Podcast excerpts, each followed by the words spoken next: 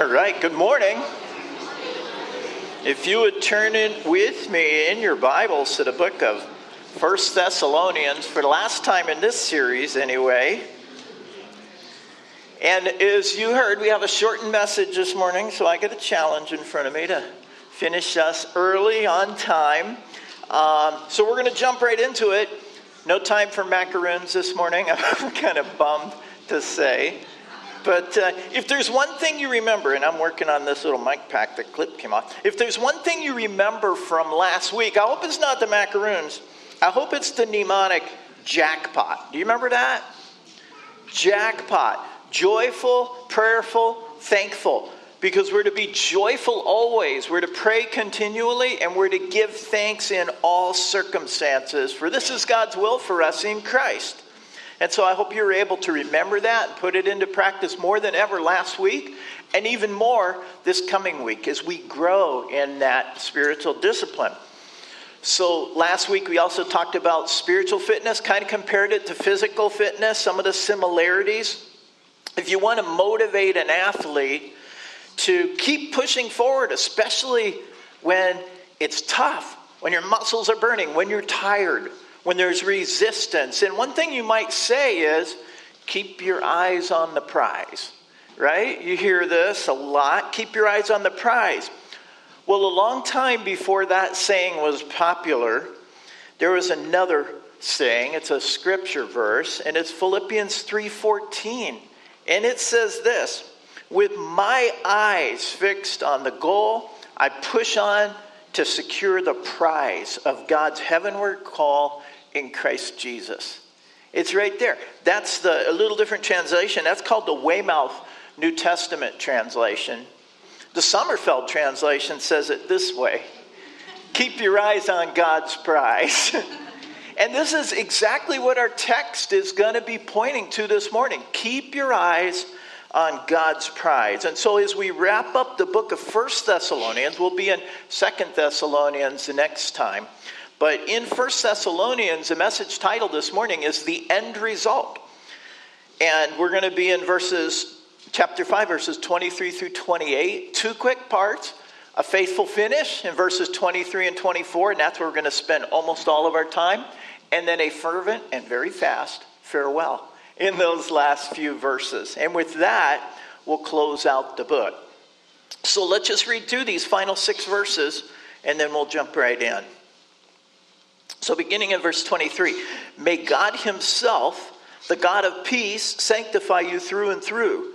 May your whole spirit, soul, and body be kept blameless at the coming of our Lord Jesus Christ. The one who calls you is faithful, and He will do it. Brothers, pray for us. Greet all the brothers with the holy kiss. I charge you before the Lord to have this letter read to all the brothers. The grace of our Lord Jesus Christ be with you. And with that, it ends. And so I want to look first at a faithful finish. And that's starting in verse 23. This is the close of Paul's letter. And he starts by reminding them of just who God is. He says, May God Himself, the God of peace, sanctify you through and through.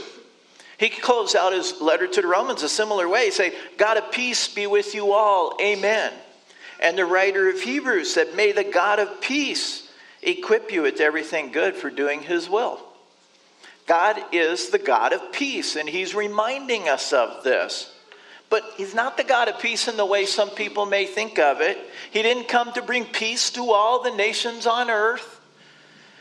Jesus, the Prince of Peace, said this Do not suppose I have come to bring peace to the earth. How's that? He said, I did not come to bring peace, but a sword. For I have come to turn a man against his father, a daughter against her mother, a daughter in law against her mother in law. A man's enemies will be the members of, his, members of his own household. These are the words of the Prince of Peace. Here's the thing the gospel message is polarizing, it divides people. Why do you think there's such a cultural battle going on in our world today? Because the gospel divides people. You may even feel that within your own family, family members that don't agree with you, that take real issue with where you stand on various things, especially the Lord. So, why such division? Because the primary purpose of Jesus coming was not to bring peace between human beings, but to bring peace between human beings and God. It's a vertical peace, not a horizontal one. In Romans 5 1 said, Therefore, since we have been justified through faith, we have peace with God through our Lord Jesus Christ, a vertical peace. The gospel brings peace between us who believe in God, but here's the hard part it sets us at odds with people who don't believe. The gospel divides. And so, verse 23 says, May God Himself, the God of peace, sanctify you through and through. To sanctify, as Dan mentioned in the welcome, means to set apart. And it's a close relative to the word saint, which means one who is sanctified or set apart. Now, here's where this, these two thoughts come together. You can't set some apart without dividing them from others. In other words, you can't have sanctification without separation. We tend to think that division and separation is a bad thing, but it's not always bad. Think for a moment about a water treatment plant. The whole point is separation. You have contaminated water flowing in, and you have purified water coming out. Once the water is purified, you have to keep it separate. You can think of it as sanctified water, it's set apart.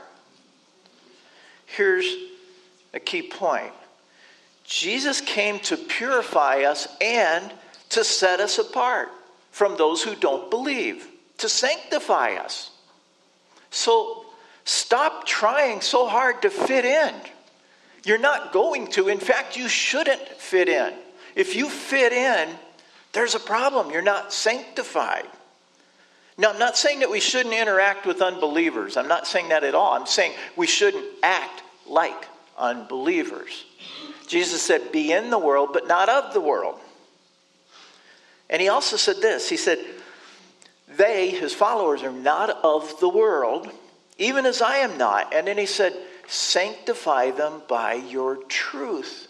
Your word is truth. The Word should set us apart. He wants us to be sanctified, set apart from the world. And so, verse 23 continues. He says, May your whole spirit, soul, and body be kept blameless at the coming of our Lord Jesus Christ. By spirit, soul, body, he's saying, All of you, the whole you, immaterial and material. And, and that includes your body. And this is important because um, it says the timing of this is at the coming of the Lord Jesus Christ. So remember when we talked about this in chapter 4? Verse 16 said, For the Lord himself will come down from heaven with a loud command, the, with the voice of the archangel, and with the trumpet call of God. The dead in Christ will rise first. That's speaking about the resurrection of their bodies to be united with their souls, which are with Christ, and to meet up with him body and soul. And then the next verse, verse 17 says, After that, we who are still alive and are left will be caught up together with them in the clouds to meet the Lord in the air. And so we will be with the Lord forever. That's talking about the rapture of the church. Those who Christians who are still alive, body and soul will be caught up to meet with the Lord. So whether we're dead or alive, when the Lord returns for his church, all of his believers will meet with him face to face spirit, soul, and body. And when that happens, the desire that this verse is pointing out is that every part of us would be sanctified, set apart, holy, even blameless through and through, it says, completely faultless. Now, if you had just a few words to describe yourself, you ever do like a job interview and they give us like 10 words that describe you? Would blameless be one of them? Or holy? I'm Paul, I'm holy. You're fired. you don't get the job. You're a liar. I would be more prone to use a word like sinner or wretched That, that would be closer to the truth. But God's will is that we be sanctified through and through, even blameless. Well, now look at what the next verse says, verse 24. It says, The one who calls you is faithful, and he will do it. Okay, that should probably raise some questions. And if it doesn't, I'm going to raise them for you. In the last two chapters, Paul's been hammering away at what you and I should be doing in terms of holiness. Turn back one page to chapter 4, verse 3. It says, God's will for you is that you should be sanctified. And then it gives us this list of things that we should be doing that you should avoid sexual immorality that each of you should, should learn to control his own body in a way that is holy and honorable, not in passionate lust like the heathen who do not know God, and that in this matter no one should wrong his brother or take advantage of him. The Lord will punish men for all such sins, as we have already told you and warned you.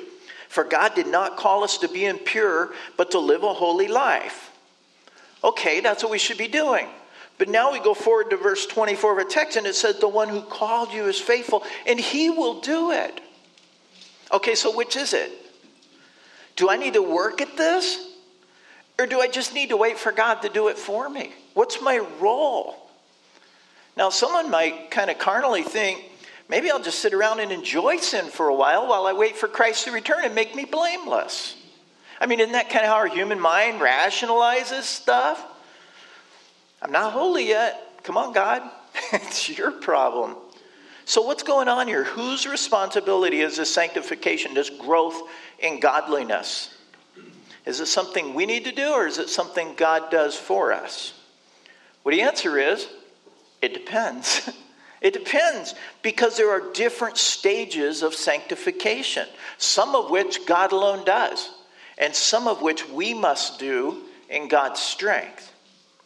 And so I'm, I'm a visual learner. I try to put together a diagram that's going to totally answer all your questions about sanctification. and probably fail. But here is my diagram, and I hope that this is helpful. This is going to be, oh, look, I'm behind. This is going to be a chart that shows this whole process of sanctification. And on the left, the vertical axis is going to be our holiness, going from evil and ungodly at the bottom all the way up to godly at the top. And by godly, I mean sinless perfection.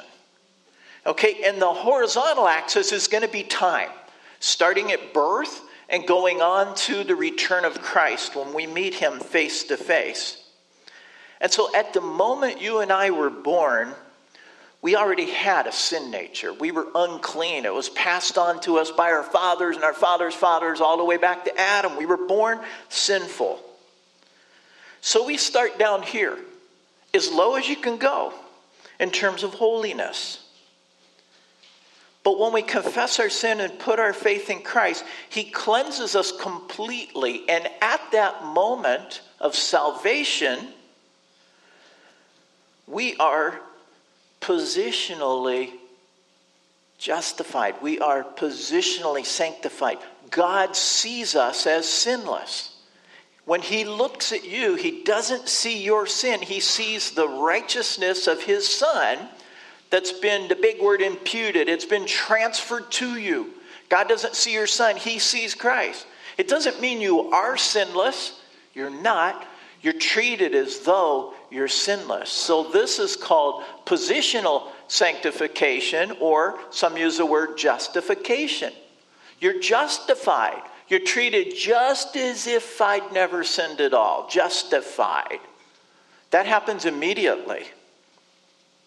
And I've outlined it with the dashed line to just show this isn't really where we are, but this is how God sees us justified. And so, on a practical level, as soon as we're saved, we do become a little more like Christ. I think right away, some of our formal, former sinful tendencies go away.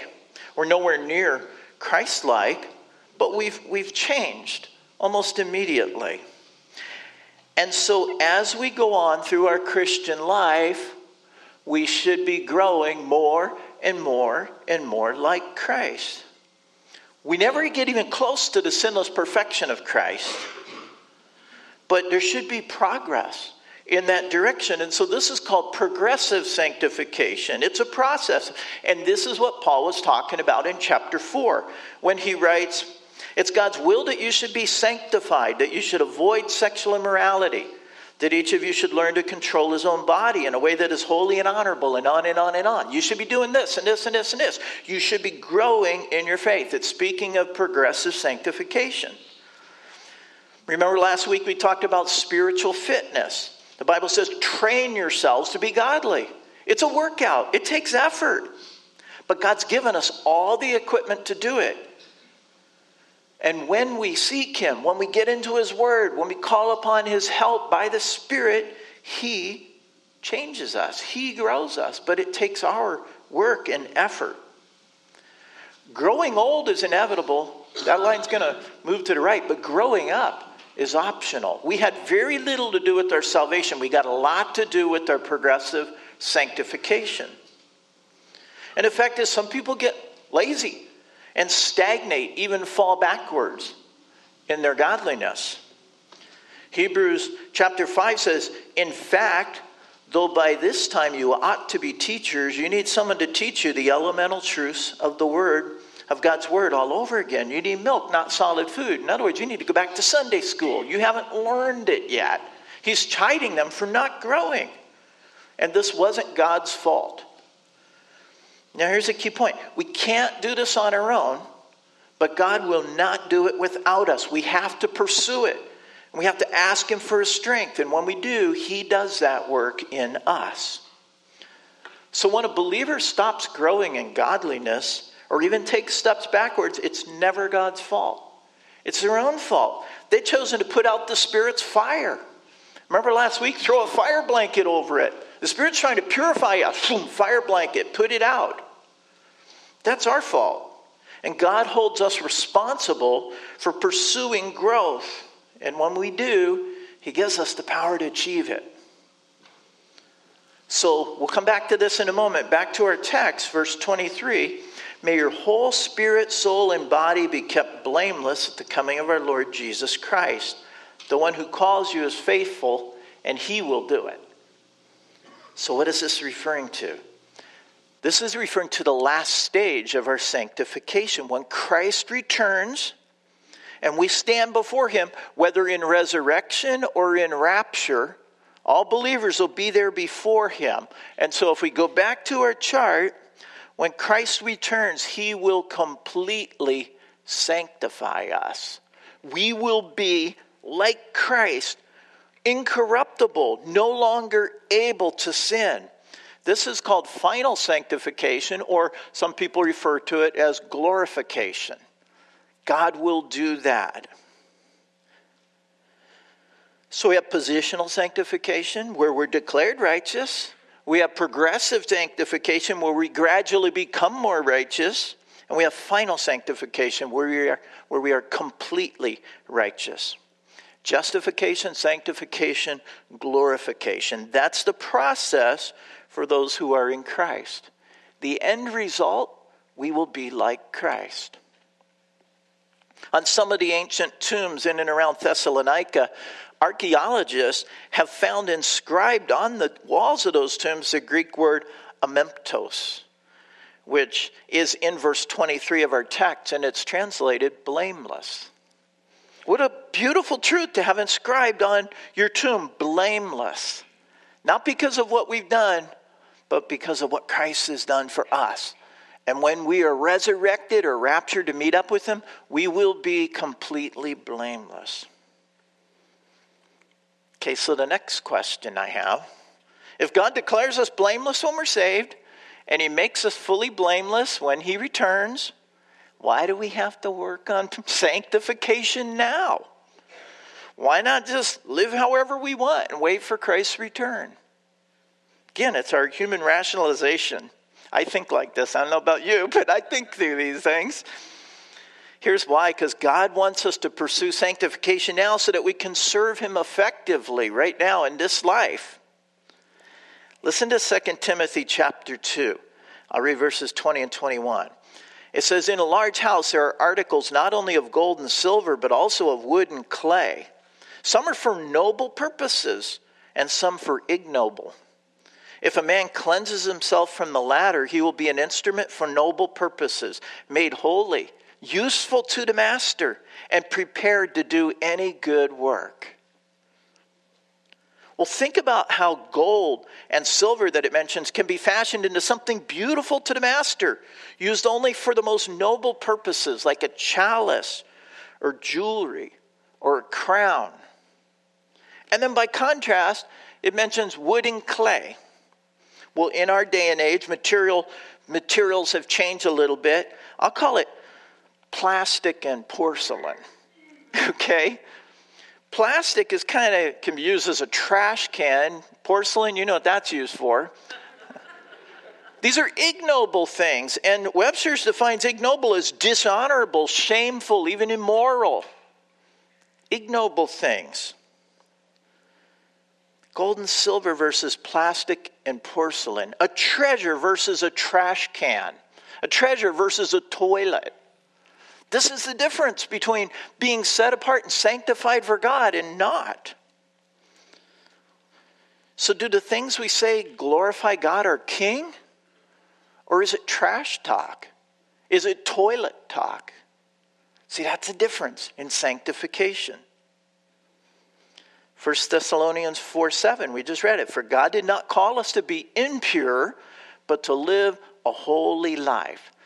The fact that God will completely sanctify us is no excuse for us to say, I'll just wait till that happens. After all, I am saved. No, God wants to do more than just save you, He wants to use you, He wants to work through you. So He calls us to a holy life so that we can serve Him effectively now. He wants us to be a reflection of who He is. So other people will see and be drawn to the beauty of our Savior. We can't do that if we look and sound and act just like the world. So we're to pursue holiness now. We've got to stop trying to fit in. We're not going to fit in. We shouldn't fit in. We should be different. We should be take joy in that. And when Christ returns, he'll finish the process because he is faithful. It'll be a faithful finish. Praise God. We'll be blameless. So he moves on then, and a fervent farewell, and this will be a really fast farewell. He says in verse 25, Brothers, pray for us. Greet all the brothers with the holy kiss. I charge you before the Lord to have this letter read to all the brothers. The grace of our Lord Jesus Christ be with you. Well, Paul was writing for Corinth, from Corinth, where he was teaching another young church. And he's writing to the Thessalonians, where he got driven out by persecution just three weeks after that church was founded. And he said, Brothers, pray for us. He needed their fervent prayer. Even the apostles needed the fervent prayer of the churches. Pray for us. We're doing spiritual battle in Corinth. The world is against us, God is for us. Pray for us. Be on the winning team. And you see that family term again brothers pray for us. And, and he says and, and he says greet all the brothers with the holy kiss. There's this fervent love for the brothers. There's this affection for these brothers and sisters in christ. Paul cares deeply for them. So we have fervent prayers we have fervent love and then his desire for them is fervent growth he gives them this command to have this letter read to all the brothers. Now, Paul, as he's writing this, he knows this isn't just my thing, this isn't just my letter. He knew the Spirit of God was speaking through him, it was inspired. What he was writing was Scripture, and he knew it. Remember what Jesus said? Sanctify them by your what? Yeah, your truth. Your word is truth. On an earthly level, nothing will play a greater role in our sanctification than the Word of God. It's the Spirit of God working through the Word of God in the life of the child of God. That's how we grow. We need to be in the Word of God. Sanctify them by your truth. Your Word is truth. Sanctify them by your Word, as some of you said. So we need to take care to study and apply this. This is why we teach the Word of God week after week, so that we can learn and grow. And we'll get to talk about some of that that we see that growth in the family meeting in just a bit. So, the Word of God is the power of God, not only for salvation, but for sanctification.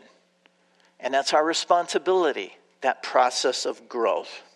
All of this is only possible by the grace of God. And that's how he ends. May the grace of God be with you.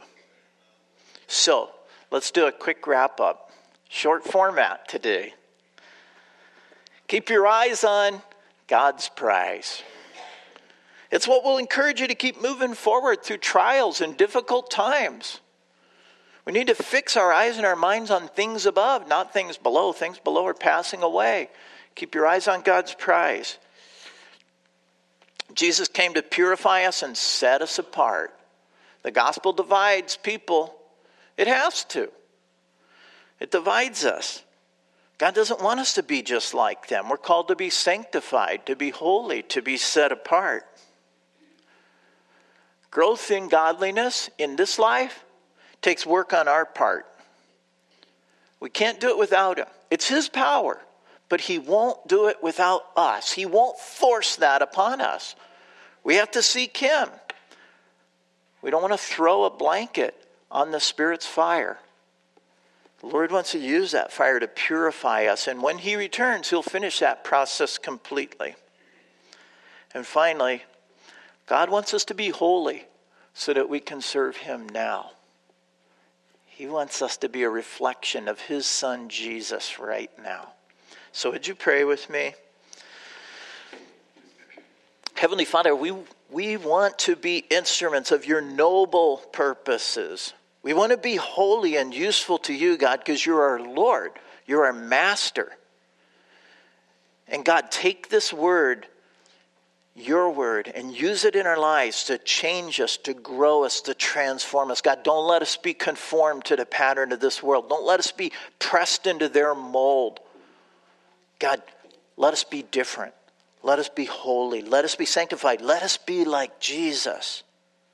We want people to see him in us because, God, we want them to glorify you. So help us in that. We want to serve you well, God. Help us to work hard at this. And as we do, transform us by your power.